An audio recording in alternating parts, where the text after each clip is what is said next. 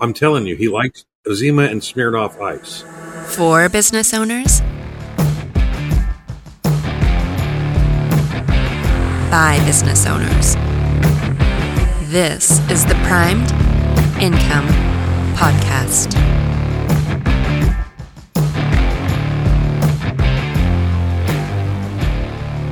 Let's kick this thing off with, what are you really selling? Air quotes, all caps, on air quotes.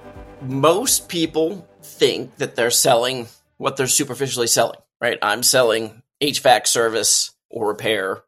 I'm selling plumbing service. I'm selling jewelry, et cetera, right? Sure. But if your goal is to attract relational customers, if you want people who are looking for an expert they can trust and are willing to pay a premium for a better class of expert and willing to pay a premium to do business with people that want to do the job right, want to take care of their customers, are honest, et cetera, the thing you have to realize is they don't have your level of expertise in your own business. Why would they? They have no ability to judge you based upon your technical skills. They don't know how good of a jeweler you are. They don't know how good of an H V A C guy you are. They presume that if you're in the business, you know what you're doing to some level. So what are they really doing? They're looking for a relationship with you. That's why they're a relational customer.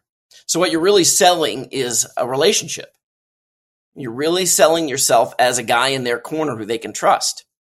And as soon as you understand that, you have a different sense of your ads, because you'll stop hawking product or offers and you'll start acting like you would if you were trying to become somebody's friend. Instead of doing features and benefits, we've got the best quality, the most quantity, uh, the best customer service. That would change into why you got into business in the first place. Okay. What's really motivating you? Are you only in it for the money, or are you in it for other reasons, right? Okay. You talk a lot more about what's motivating you, what kind of person you are. Hell, you could talk about your dog, right? You could talk about the kinds of things that you would talk about when chatting somebody up at a cocktail party. And that kind of and opens that's a the totally door. Different mindset than I need to pitch you on how great of a plumber I am, mm-hmm. or how great of a jeweler I am. If you talk about why you got into jewelry in the first place, if you're second generation, why you chose to to take over the business rather than going doing something else, that's far more powerful at establishing that bond with prospective customers than bragging about how many rings you have on display. So why? And there's is a that? time and a place to talk about that kind of stuff, but it's not what you would lead with. Why is it more powerful to have a conversation where you're not hawking your features and benefits? Because if you're selling a relationship, then you want to act like someone you'd want to be friends with. Now, if somebody goes up to you at a party and starts trying to sell you life insurance, that's not a person you want to be in friends with. That's why we have cocktails. Yeah. So if you get your head around that, like, they're really looking to find some, a person they can trust, an expert in the field they can trust, and they're going to judge you based upon what kind of person you are rather than your technical skills, because they can't, then you approach how you attract that person entirely different. You know, how many times have you had somebody come in because they were friends with your brother, or they go to the same gym as your wife, or some little weird, conne- you know, six degrees of Kevin Bacon style connection? And it makes no sense. Why does that have anything to do with how good of a roofer you are? It has nothing to do with how good of a roofer you are. It has everything to do with them being able to feel as if they have some connection to you, because some connection beats no connection. And it doesn't feel good to put your trust in a stranger.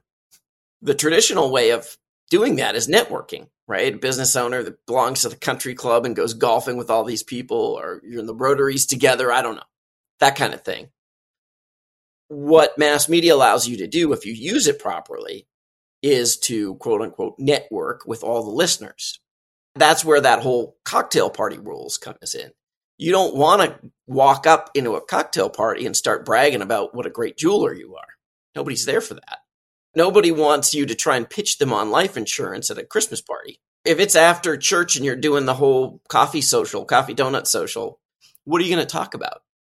You're probably not going to talk about how you've got a, you know, special offer for only fifty bucks. I'll come, I'll come right.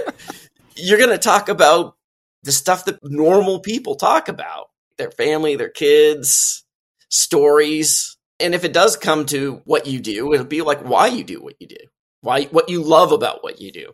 It seems like a small thing, but it's not. It's a huge mindset change, right? From I have to get on the radio and I have to tell people why I'm the best and why they should choose me to I'm I'm going to I'm going to make conversation with these people and let them get to know me so that they can feel some connection to me and understand that I'm I'm in this business for a bigger purpose than just making money. And the great thing about that is nobody can copy that. You can have a U S P, and maybe it's an actual gangbuster U S P, and it works. Like people actually choose you because of it. It's not going to take long for somebody to copy that most of the time, unless it's unless it's intellectual property, right? And you've got a a patent on it or something like that. People can copy that. You know, the the the, the Dodge Caravan came out, I believe, in nineteen eighty-four. And mm-hmm. it was. It was unique to Dodge. Nobody else had that. The modern minivan was freaking unique. And everybody who would have bought a station wagon wanted a minivan instead. Mm-hmm. They sold a quarter of a million of them. They couldn't make them fast enough. It was a true U S P. Do you know how long it took the other car manufacturers to get one? Come out with their own minivan? Chevy came out with the Astro in eighty-five. So it did take them a model year because it's a car, right? Like they got to spin it up. Right. I think Ford came out with their Windstar, Aerostar, whatever in mm-hmm. eighty-six. Toyota moved pretty eighty-seven. Quick too. Yeah. And then a couple of years later, every major manufacturer had one. Toyota and Honda, all of the big three, right? By the early nineties, every single manufacturer had one. And not, right. not to go down a you know rabbit trail, but God, what an ugly vehicle.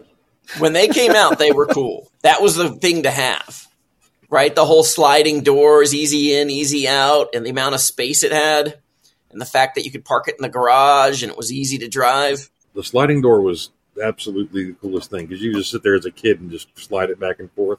That was fun. I will tell you that my buddy's mom's minivan was like the perfect vehicle to do mailbox baseball with. So you can slide that, that door open and whack. But I, I got to dispute the point, because I'd have to say that V W actually came out with the first mini. They had the microbus, but microbus. It was kind of done by the seventies, right? And it wasn't and an it actual... Really wasn't, didn't, minivan in the sense of what minivans were when they when Dodge released their Caravan. Yeah. Can we please? It was a different track with unique selling propositions. Yeah. So the whole thing is so like when when Coors made Coors was a regional brewery, right? Until the eighties, they were only in like Colorado and a couple other Western states. They decided they had to make a move to become a major brewery. And they launched, and they had the Mark Harmon was their spokesman. I don't know if you remember those ads, but their big thing was cold filtered. They were not pasteurized. They had cold filtering technology.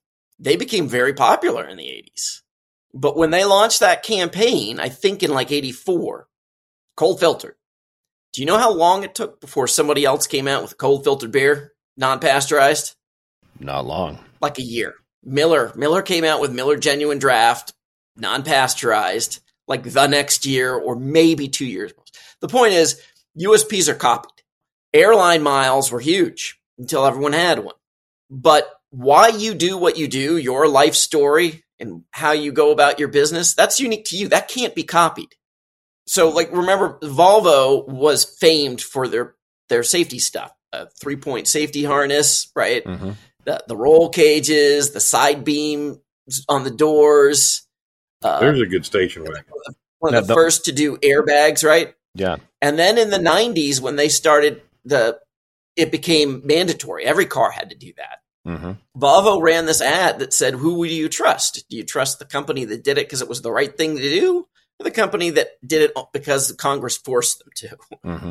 And the thing is, is that that internal motivation, that mission, isn't copyable the way that the features are copyable.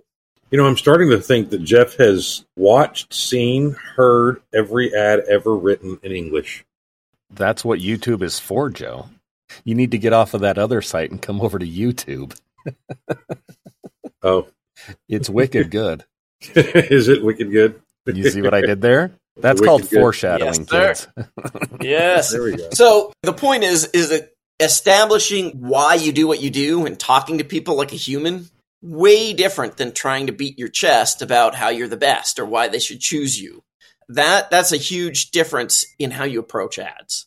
And if you really want to see this done extraordinarily well, even if you have reasons why, even if you have like, hey, we're unique because we do this, let those things be a manifestation of or a proof of your mission.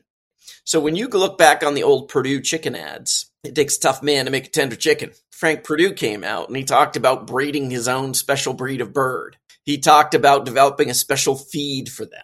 He talked about his distribution system, which allows them to deliver the chickens unfrozen. Those are all great reasons why, but they were all just supports for his passion and desire to make a fantastic chicken for people. And people bought his passion way more than they bought the fact that this breed's better than another breed or this feed's better than another. That's the way to approach it. What most people do is they skip that reason why. They skip their burning passion. They skip the things that, that shaped them, the storytelling things that shaped them, their scars and their, their sacrifices, and they just go straight to the reason why, and it doesn't work as well. Even if you have the reason why. But for most business owners, they don't have a unique reason why, right? There's nothing unique about you as a plumber from another plumber in terms of objective reasons why. Mm-hmm. And that's just normally the nature of craft. A good roofer versus a bad roofer, there's probably fifty or one hundred things they do different. And they can go into that. But what really matters is, and, and this is why most every business owner says, well, we care. When you ask someone what makes them different, the difference is we care. And they're not wrong. It's just that you can't say that and have people believe you.